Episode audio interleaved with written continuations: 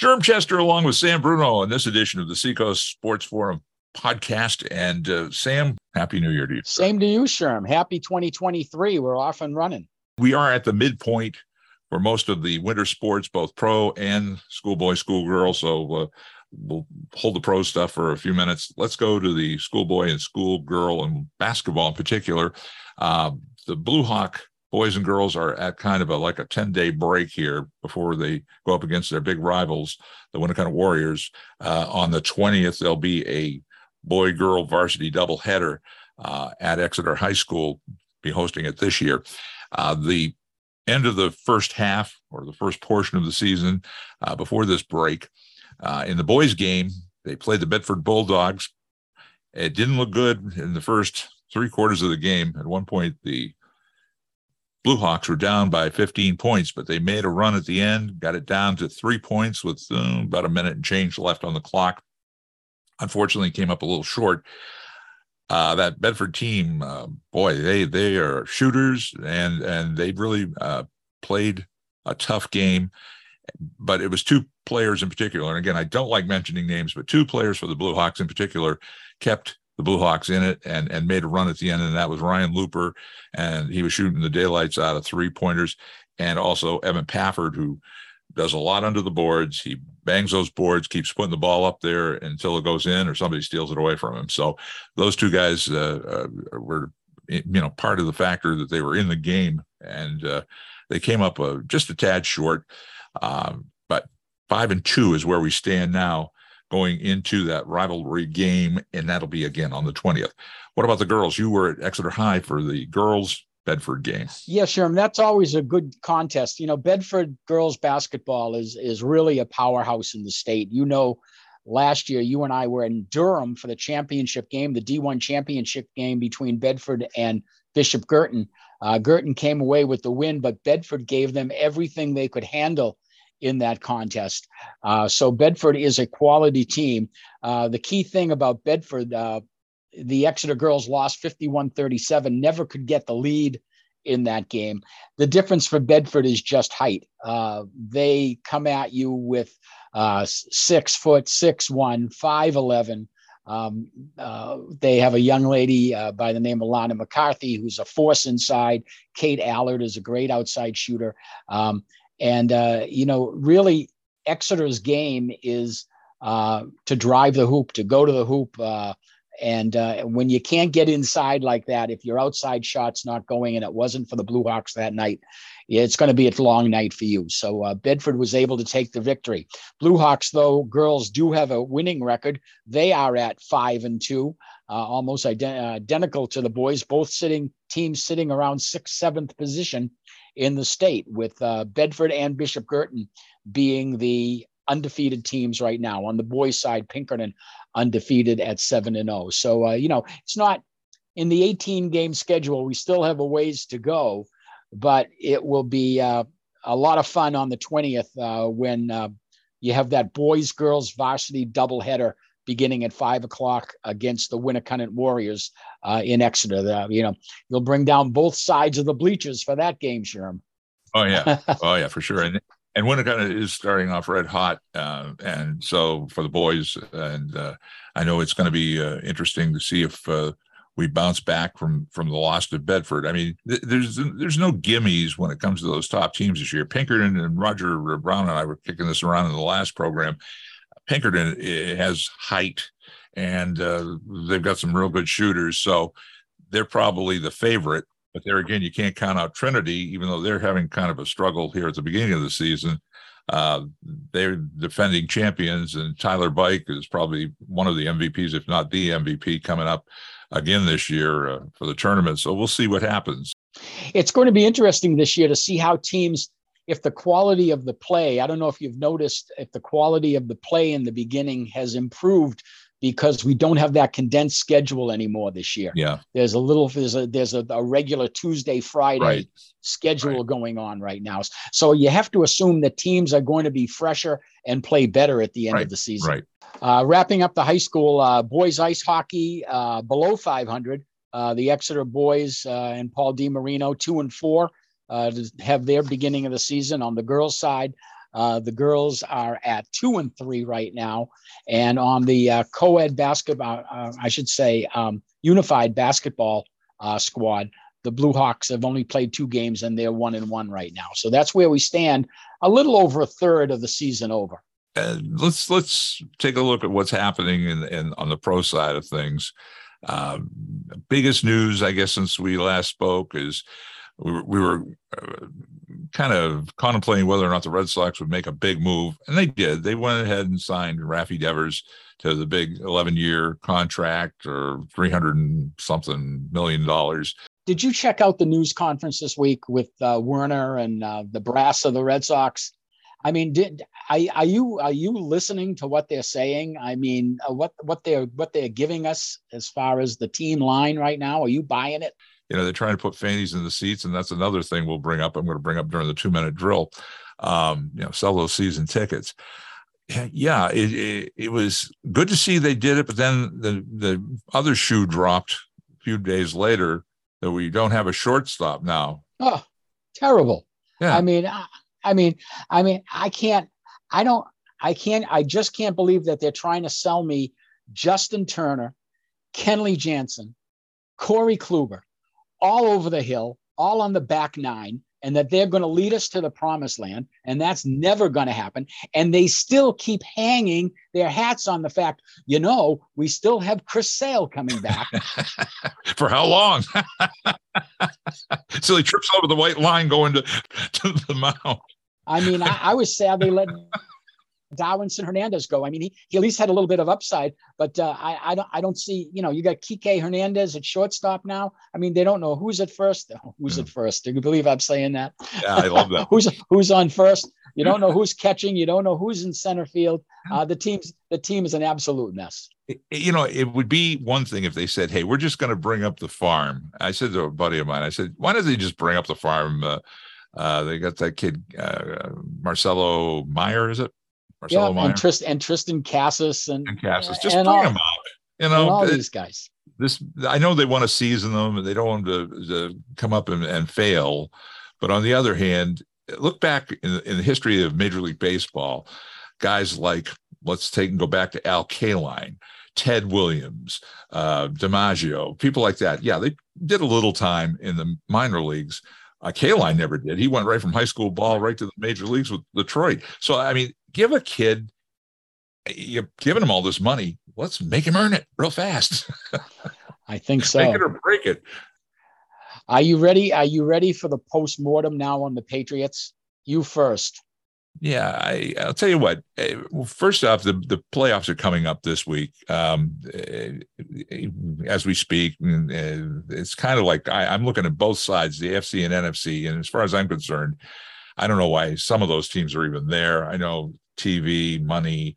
I mean, the only three teams in the AFC I want to even watch Kansas City, Buffalo, and Cincinnati. The rest of them, who cares? And on the NFC side, I mean, you got the Eagles, San Fran, and you know, I don't count Brady out. I mean, he won't go to the. I don't think he'll go to the Super Bowl this year. But so anyway, let's let's talk about those real quick. What what's your take on what you see this weekend? Well, I'll just run down the lineup. You know, again, I do like the new format where the top only you get one team gets a bye. I think that's that's good, and it was exciting down the end. Uh, certainly with the Damar Hamlin situation, who's going to get the top seed in the AFC? Uh, you had Philadelphia in the NFC, but again, now you've got the six wild card, super wild card super wild. This is a super wild card weekend now, Sherm. You know, you know one don't. This is super. super. Okay. the, the, NFL is telling me that th- these are super yeah. games that are going to be. Okay. Super wild card weekend. Okay. I'll I'll uh, I'll be I'll be waiting for the for the next round. but so your your predictions. San Francisco will win by probably four or five points in that game. Chargers at Chargers at Jacksonville. I think it's going to come down to a, it's going to come down to a field goal, and I'll go with the home team Jacksonville in that game. Uh, Miami at Buffalo. Uh, Buffalo will win by three touchdowns in that game. Uh, no problem there. I'm going to pick the Giants over Minnesota. I think Daniel Jones is not going to have a great passing game, but he's going to be able to run. he's a running quarterback. You don't really think of Daniel Jones when you think of running quarterbacks. You think of Lamar Jackson and you think of Josh Allen and people like that.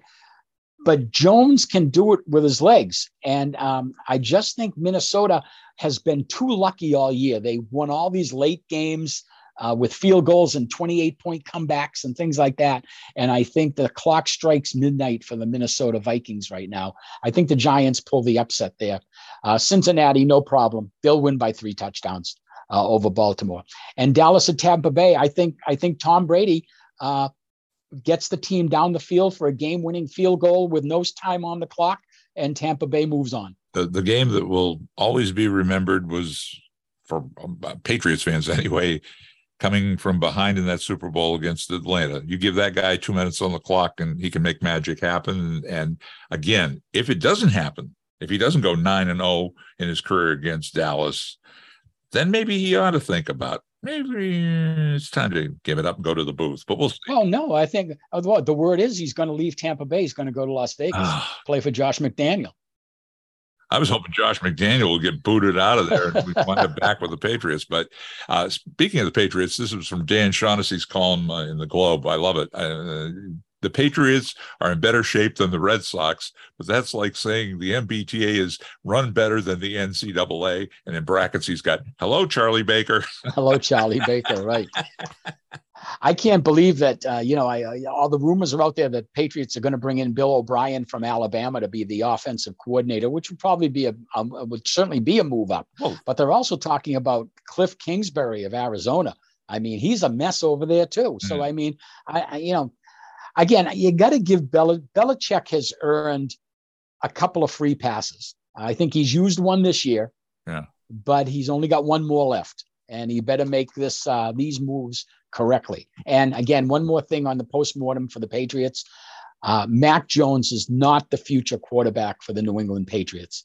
Uh, either draft a new quarterback with your 14th draft pick coming up this year, or give Bailey Zappe a, a chance. Uh, it's not going to be Mac Jones. You've got to throw the ball down the field. Well, I, I think the one surprise that the press was talking about that uh, this is the first time in a long time, if not of the history of, of the Bill Belichick era anyway, uh, they announced that they're going to sign a coach long term, and that's Jerod Mayo, who that the rumor was he was going to be heading out of town and going to a uh, head coaching job elsewhere. They might actually make him head coach someday. So I mean, it's funny. The season's not even over yet, and everybody's talking about the draft and who they're going to pick and yada yada. And, and, it's too soon to talk.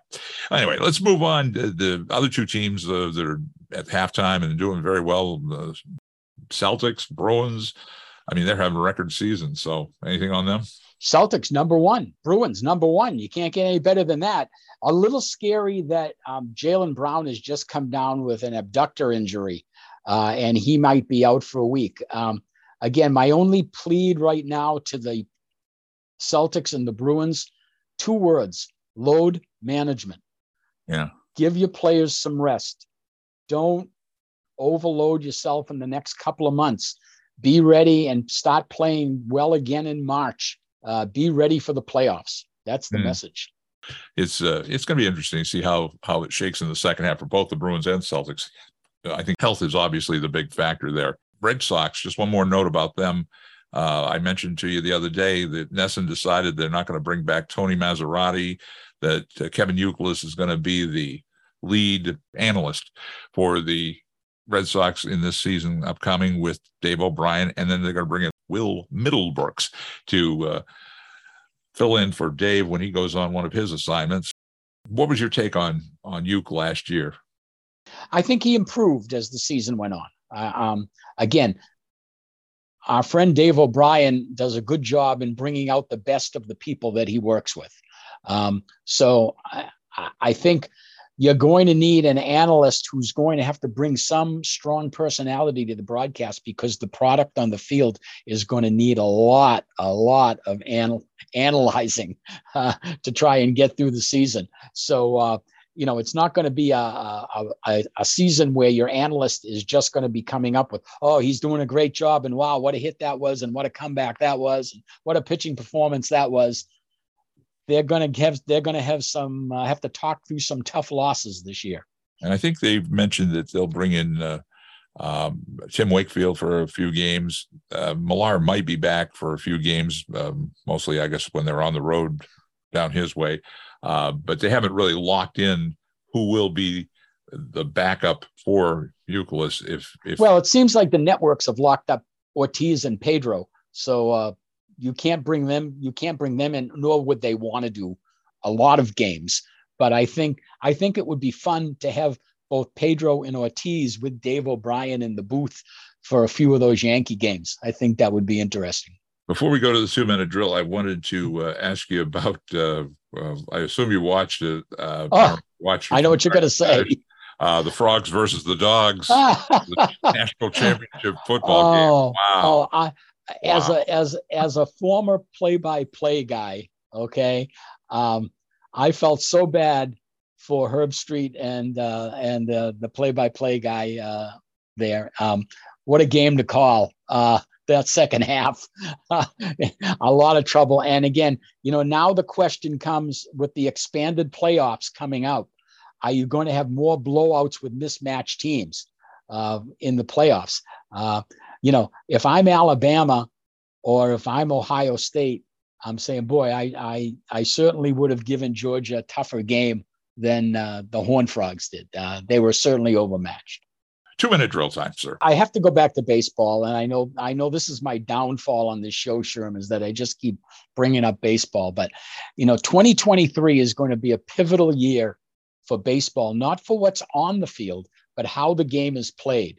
With the pitch clock and other rules that are going to be coming in this year, word has just come down that all AAA games will use a robot umpire component during this season. Half the games will actually be called by a robot umpire. The umpire will the umpire will still be there to handle anything that happens at home plate, but all the balls and strikes will be called by the robot umpire. Half the games will be called by a traditional umpire calling balls and strikes, but the robot umpire will be there as a backup where managers will have three challenges, two calls of balls and strikes. So this is going to be a fun season with the robot umpires. Again, with Rob Manfred, the commissioner, saying all of these things that are happening are to determine and improve pace of action, which we know we don't have any problem with. But the question is, have we gone over the edge with the robot umpires. Well, that's going to be an interesting. Uh, too much technology, and, and and it really has taken away from a lot of things, not just baseball, but everything in the world today. You know, you've gone. You're going to have a 17 inch square that the pitcher's going to have to hit. Okay, and then you're going to have those three challenges that you're going to have, and you know when your games with the robot umpire, who are the managers going to yell at? Oh, that's a good point. That is a good point. Two minute drill for me. Uh, I want people to uh, read an article. that's on uh, this week's edition of Seacoast uh, Online from our buddy Jay Pinsino, who uh, has been on the show. He's got a dilemma. Jay's got a baseball dilemma. He is a season ticket holder for the Red Sox, and the article goes into detail about how over the years he's picked up more season tickets, uh, and now it's a quandary whether or not to keep the tickets or let them go. And he has a, a decision to make by the 18th of the month. Uh, that's when the drop dead date is. Uh, I won't spoil the article. I think he's made his mind up on how he's going to compromise in this thing. But anyway, the, the deal is if you were a season ticket holder, and he does uh, go through in his article about three or four different people who've been season ticket holders for a long time. Uh, the quandary, I mean, the quality of the product. Are we going back to those thrilling days of the 60s when you had Dick Stuart playing first base, uh, journeyman playing every position? I mean, it, it, hopefully not. I don't now with the money that's being thrown around, they're not going to be journeyman. But on the other hand, you brought it up earlier. You got Justin Turner. Where is he going to play? DH. Uh, who's going to play shortstop? Who's on first?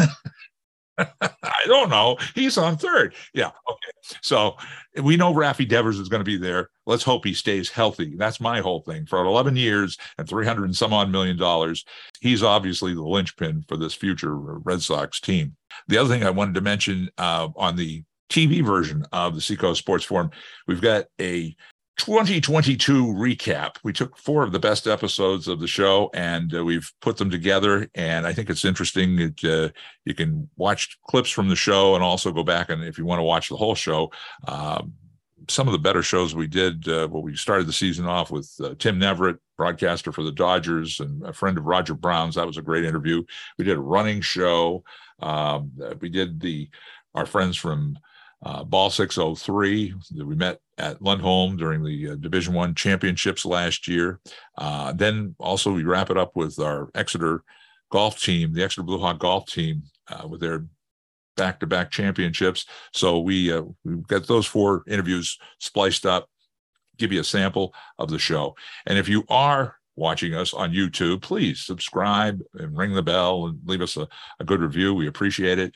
Same thing if you're listening to us on a podcast uh, on the different podcast platforms, spread the word. We really would appreciate it. All right. Sherm Chester for Sam Bruno inviting you to join us for the next edition of the Seacoast Sports Forum.